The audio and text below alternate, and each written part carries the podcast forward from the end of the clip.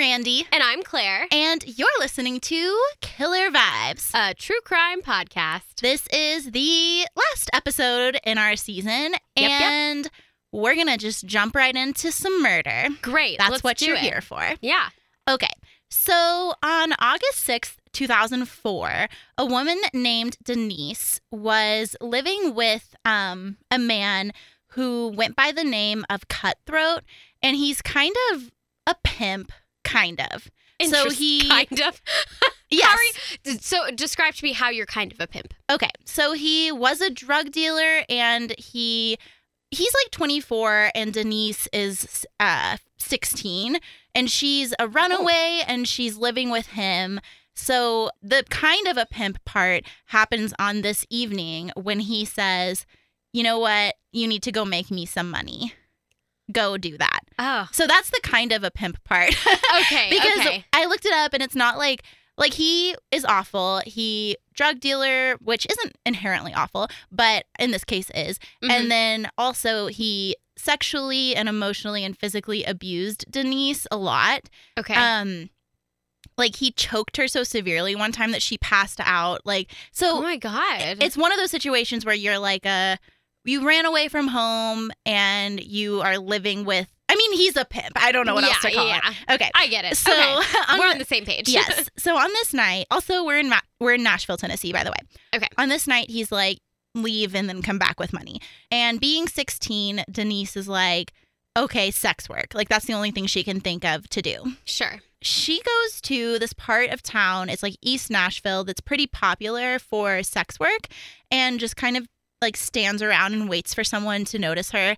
So, a man, a 40 year old real estate agent named Johnny Allen, approaches and solicits her. And he asks her for $200. She, or no, she asks for $200. He Sure. says, I'll give you a 100 They settle on 150 like that whole thing. There you go. Yeah. Um, so then she gets into his car and, you know, they're gonna Go have this whole thing. situation. Yeah. I would just like to disclaimer that I don't I don't think sex work is a bad occupation and I don't think that anyone should view it negatively or this as this really stigmatized thing, but in this case, Denise is obviously forced into the situation and that is the case often and so it's really sad that she had to do it. Obviously, it's not like she's excited about it or wants to do it. Not Right. that not that anyone's like pumped about it ever, but no, but um, like people, sometimes it's a necessity and women Yeah. are strong and they get through it and they do it and it's to support themselves or their families and it's a really respectable thing Absolutely. And I think the time when um, sex work becomes, you know, not a good thing is through sex trafficking. mm-hmm. And which is obviously um, this yes, which is clearly to a different degree, obviously, than some other things. Um, but yeah, what do you mean I mean, like sex trafficking. Sometimes they lock women up in in cages in the basement, and they make them go out all the Oh, time. okay, and this is saying. like, well yeah so there's like, like, their sex trafficking relation- rings yes, and yes. then there's like sex trafficking in the basic sense is that you transport someone to a place for sex Yeah. so if anyone picks anyone up on the side of the road drives them somewhere to have sex with them that they're being sex trafficked but i get what you're saying That's new for me. so, So, yeah you're thinking Of, of like taken kind of things Yes, Okay. exactly. that happens. So Yes. she gets in his car and he is like, Are you hungry? And she's like, Yes. And so he takes her to Sonic. They get some food. Um, and I think he, he assumed that she was homeless, which is so why he offered to get her food. They get food at Sonic, and then Denise is like, Let's go to this nearby hotel. Like, there's a hotel right here. And he's like, No, let's go to my house because no one's there and we'll have more privacy, which is kind of creepy. Yeah, I don't know. I would if I were to be a if I were in the position of a sex worker, I would probably prefer a secondary location just to like you know, sort of like just be separated out from both your life and their life and just Yeah. one location where you don't have to do anything other than the thing and then leave. Totally. And you're also, if you're in a hotel, there's people around you Yes, if something exactly. goes south, which I feel like that is like the most terrifying thing about sex work, which makes me respect them so much, is that they don't know if they're going to someone's house to get murdered or not. I mean, because we have the Long Island serial killer who comes about actually about five years after this or so, who strictly murdered sex workers. I think that there's just this level of s- danger to the to the job, which is Oh, think- terrifying. yeah, there absolutely is. And so I I just think about how scared she probably was when he was like, "No, let's go back to my house where no one is." yeah, but- not about that. Yeah, but she didn't love the idea, but she needed to bring money back. So Right. she and she's kind of trapped in this situation that's really not uncommon for victims of abuse to have this like kind of narrow like I just need to get money because that's what this That's what he guy told me me to to do. do, That's what I have to do. So she's getting her job done. Absolutely, yeah. So they go to his house, and while they're driving there, Johnny starts telling her all about his accomplishments in the army. Um, tells her that he's a really good shooter, which is creepy. And then he says that, like, he's kind of this well known guy in Nashville, and that a lot of women want him for his money, but that he wants someone who will make love to him with desire. Okay. So, Okay, Johnny, Johnny's a chill creep. out. Gross. Ew. The, Yeah. the word desire is just, Is weird. it's not the right word for that. Anyway, So they get to his house and so Johnny like shows her to the dinner table where she like eats her Sonic and while she's eating, he shows her three guns. Is Hmm. like, look at my cool guns. And two of them are like really big rifles and one's a smaller gun. Denise is like really smart and very perceptive. I don't know if that comes from her just being really naturally intelligent or from her experiences in life where she like has to be like on her toes all the time or probably both is what it is.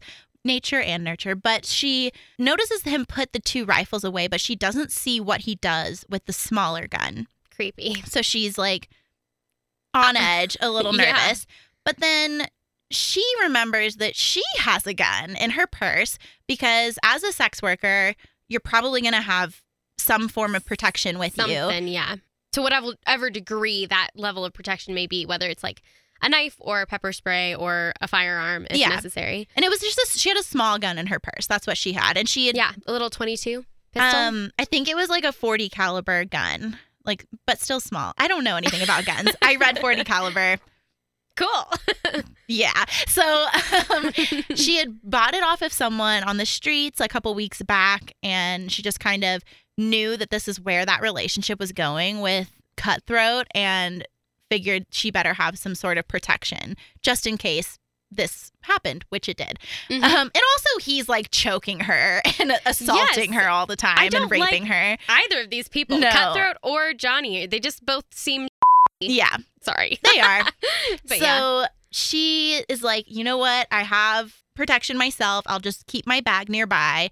Like I have to do this. That's actually probably a smart idea to not draw attention to the fact that you've noticed, but at least you noticed yourself. Oh yeah, she's so super and then she's smart. like, okay, clocking that. Okay. yeah, Yeah. she's very very intelligent and.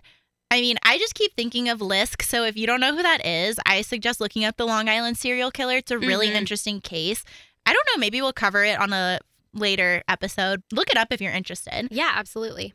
Okay, so she notices this, whatever. So they kind of hang out for a while, like watch TV, because I mean, he wants to be desired. And it's to him, I think it's more of like, come to my house and like pay attention to me. And Yeah, and, like, other than just the sex. Be a pseudo girlfriend for a minute and then Yeah, weird. build So up or whatever. They do that, and then they are in his bed um, eventually, and he tries like touching her. I think she uses the word stroke. I'm not really sure. And then, but she's kind of like not like reciprocating it. So then all of a sudden, he like grabs the inside of her leg like this, like really hard, mm-hmm. and like gives her just a very intense look. And it like freaks her out because he's gone from like stroking her, which I don't To like really know what she means by that. I'm, I'm assuming just like touching her to that, like all of a sudden, yes. and she like like chills go up all all over her body, Yeah. and she is freaked out, and he, um, so they're in bed facing each other. Mm-hmm. So he does the the weird look thing, and then he reaches away from her, over the bed, like to his side of the bed. So his back is now facing her. And he's reaching to the side and under the bed. And she like doesn't know what's going on, but she assumes he's reaching for that small gun that she doesn't know where it is. Yes. And he's like doing it long enough to where she like has these thoughts, you know? It's Yeah. not it's not super quick. Long and lingering. Yeah, like he's looking for something. And Uh-huh. so she is like, I'm not gonna wait to see what that is. yeah, probably a good idea. so she gets her gun and in the heat of the moment really built up this fear that she's kind of had all night not to mention like the amount of psychological issues she probably has from being abused and assaulted repeatedly all that kind of like comes together in her head and she shoots him in the back of the head the Oh, bullet God. goes through his like through the back of his head and out the front and he dies instantly Whoa. which I think that when you think about that, it seems a little rash. But then at the same time, it's like, okay, well, what if he was reaching for a gun and then he turns around and shoots her? Then we're going to be like, oh, well, why didn't she shoot him? Yeah, You know? exactly. So like that, she we'd just- be having a different conversation. Yeah. So she totally, I think, took the right precaution and she looked out for herself and she got out of the situation. But at the same time, was he reaching for a gun? I don't know. It's a whole discussion. We're going to have it in a little bit. I have Okay. a questions for you later. But Okay. So, this- I won't put my two cents yet. no, wait, I have Okay. a spot for you. Okay, so she then remembers that she has to come back with money. Like she, ha- you know, so she takes his wallet, which has $172 $72 in it, Mhm. and she takes the two like rifles because she's gonna like pawn them or something. Mhm. And before she leaves, she calls 911 anonymously on his cell phone, and then she like Leaves. Mm-hmm. hightails it out of there. It. Yeah. So police find him dead. They respond to the 911 phone call. And the investigation isn't really an investigation. I mean, there's like she's seen in his car Yeah. the whole night on on video footage and all the like all this other stuff. So it's not really an investigation. They know pretty much figure out who does it, who did it pretty Yeah. quickly. And I don't even really want to talk about it because it's not that interesting. Sure. So they charge her with first degree murder, felony murder, and aggravated robbery. There's a trial, Okay. but before I tell you the outcome, now I have my questions for you. Okay. Okay. okay, so first pretend you're the jury.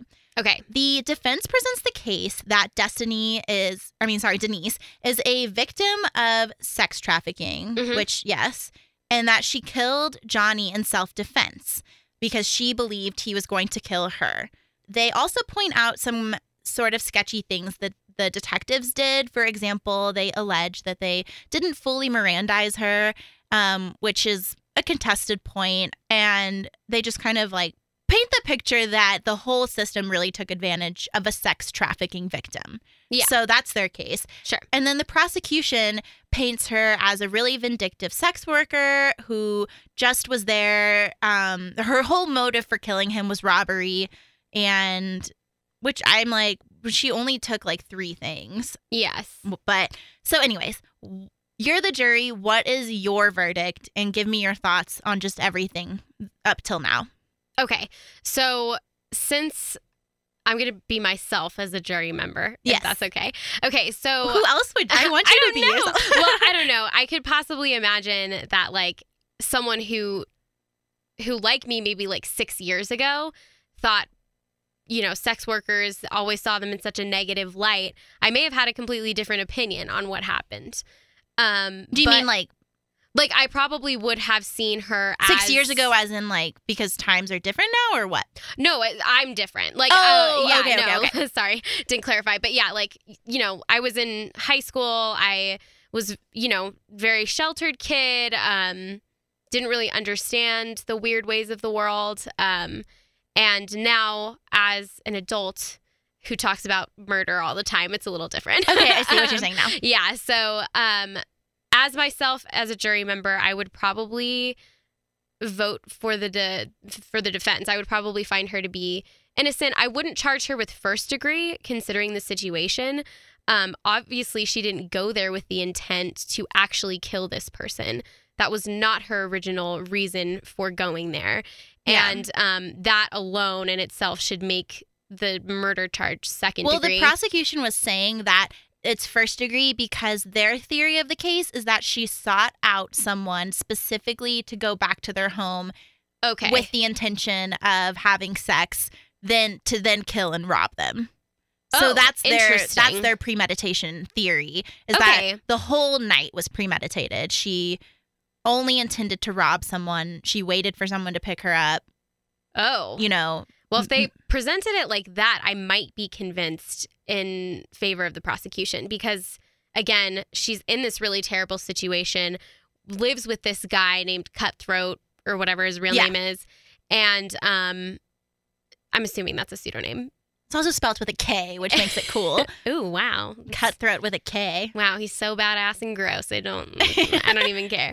Um, yeah, I don't know. I, yeah, I would, I would probably be more swayed if they argued it like that, and then seeing her entire background. She's a runaway, dealing with all of that. But at the same time, I would also sympathize with her as a female who is only 16 has to carry around a weapon because of the line of work that she's in and this is her first night doing this, right? Um, officially in this sense, yes. Like she Okay. has been um like raped in the past. I I believe in a situation in which like cutthroat got money out of like her having sex with people, but it was more of an arranged situation. So I think that's Yeah. her first time finding her own client, is what I'm saying. Interesting. Hmm. That's a difficult one to decide on. I would need like a couple hours to deliberate. Right. I think just because But you see so- points on both sides. Yes, there's so many extraneous situations and so many different variables that tie into it. And um, I always want, I don't know, I'm an advocate for women, and I always think that I want to take things from their perspective. And if she felt threatened, I don't blame her for, Especially because her he weapon. solicited her for sex. yes. It's like don't solicit people for sex if you don't want to like you know Risk risk, that- yeah. violence exactly. I don't know if I mean you're gonna creep them out and scare them, and also she's this like victim of multiple rapes and Yes. assaults of various kinds, and Mhm. that definitely you know has to like mess with your head and make Absolutely. you paranoid. Yes, that yes, and um, I mean the whole point of advocating for gun policies is to allow for people to have access to firearms in dangerous situations. So that's also something that I would be like.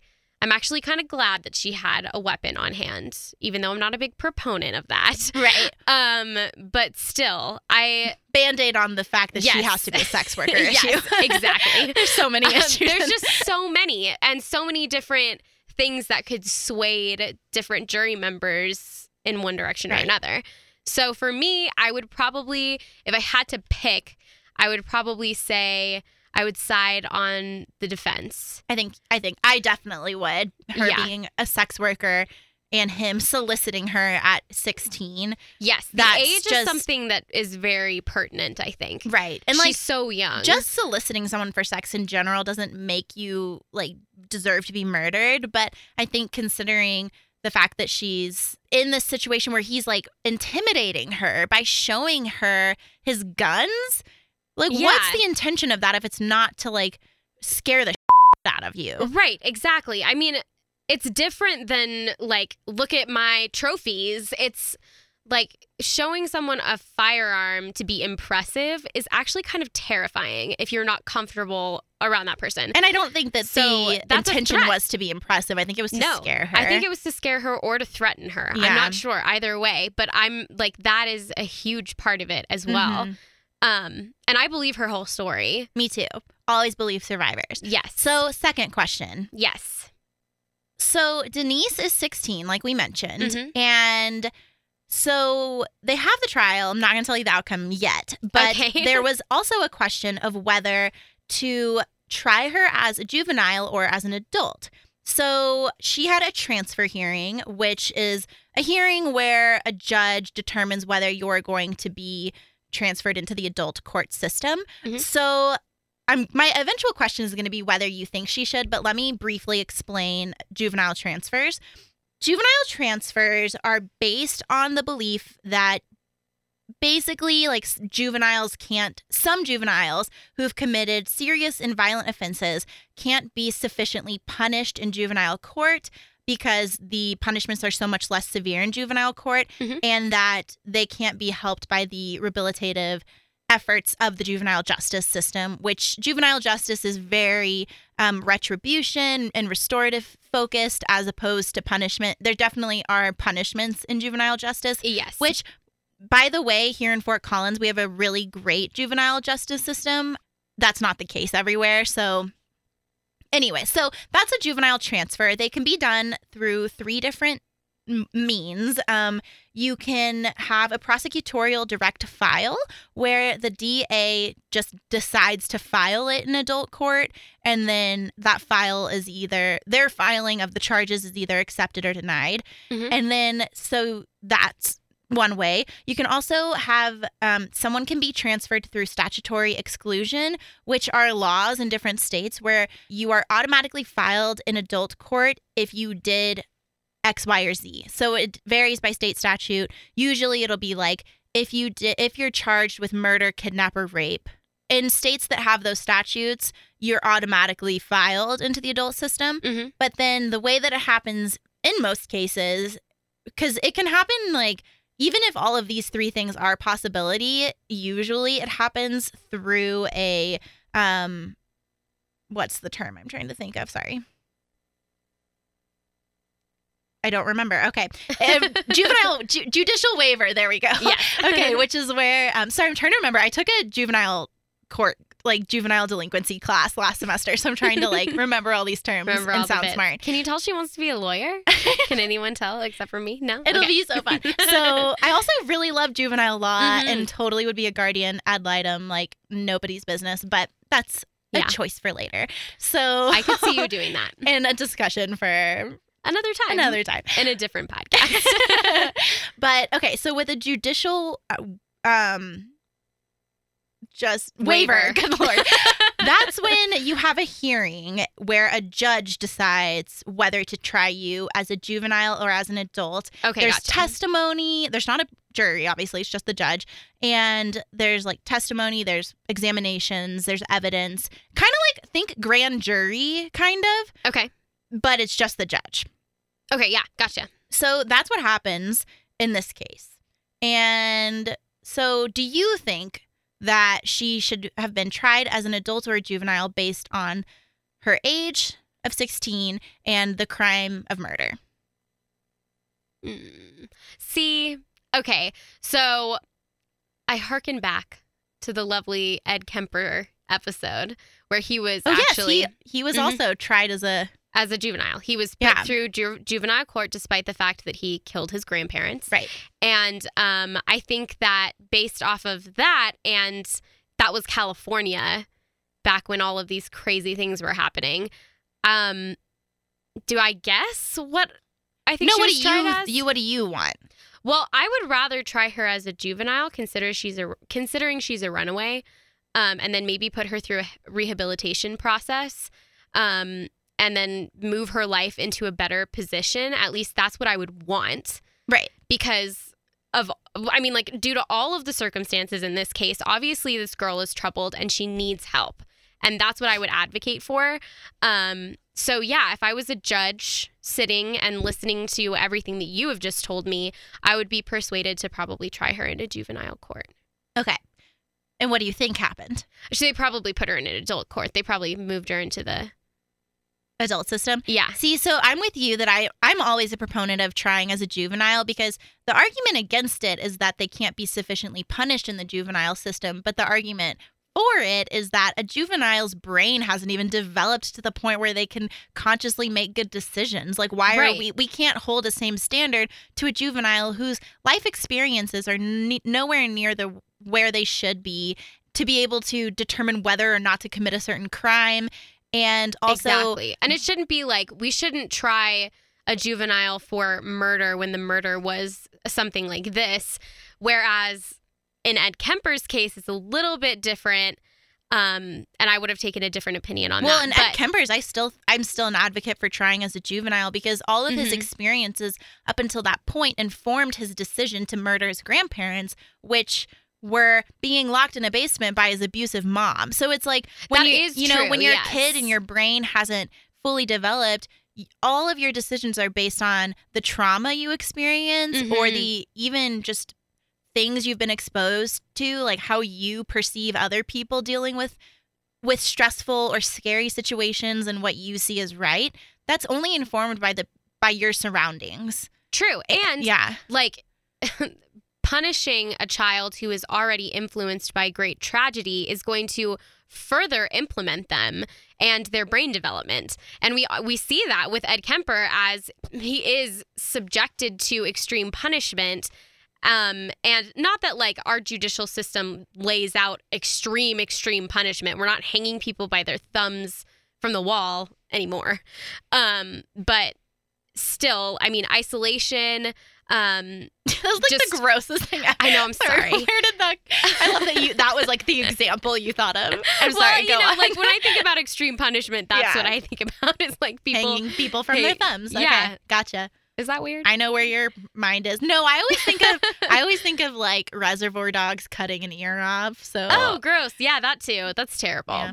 Ugh. I don't like it. That song Anyway. is ruined for me. The stuck in the middle with you. That Oh, song yeah. I can't listen to it without thinking of someone's ear getting Yeah. cut off. I've only seen that one scene from Reservoir Dogs. I've never actually watched that movie. Why did you see that? Okay, whoa. Don't know. Explain to me the context in which you were like, I need to watch this one no, scene. I think it was in like one of those like Mo- Mr. Mojo videos. You know, they're like the ones that are like top five romantic comedies, and then they do bits from. that is not a romantic comedy. well, no, I was just using an example. Okay, they're To describe. Okay, yes, you. they're video listicles, Okay. and I think it was in one of those. But um, yeah, I mean, Where was that going? Ed Kemper. So, Okay. yes. So I can see where you're coming from and still trying him in a juvenile court. I would also still do that, but his rehabilitation would have to be a much more intense process than Yeah. say um Someone who's just self defense. Yes. And also, there's kind of an argument. I, I think there's an actual title for this argument or theory, but I don't know what it is. Where the more you're exposed to criminals, so like, there's a reason why in juvenile court or in all court, really, they separate the low level offenders from the very violent offenders because hmm the more you're exposed to that, the more you're going to be susceptible to it. So there's an argument in juvenile court for like these kids are still developing and their brains are still Yeah. being molded by their experiences. So let's not make those experiences prison. So we have a trial and it's in either juvenile or adult court. So in part two, I'm going to tell you where and what happened. Wonderful. So thanks, Thanks for listening. listening. Bye. Some hard ass questions.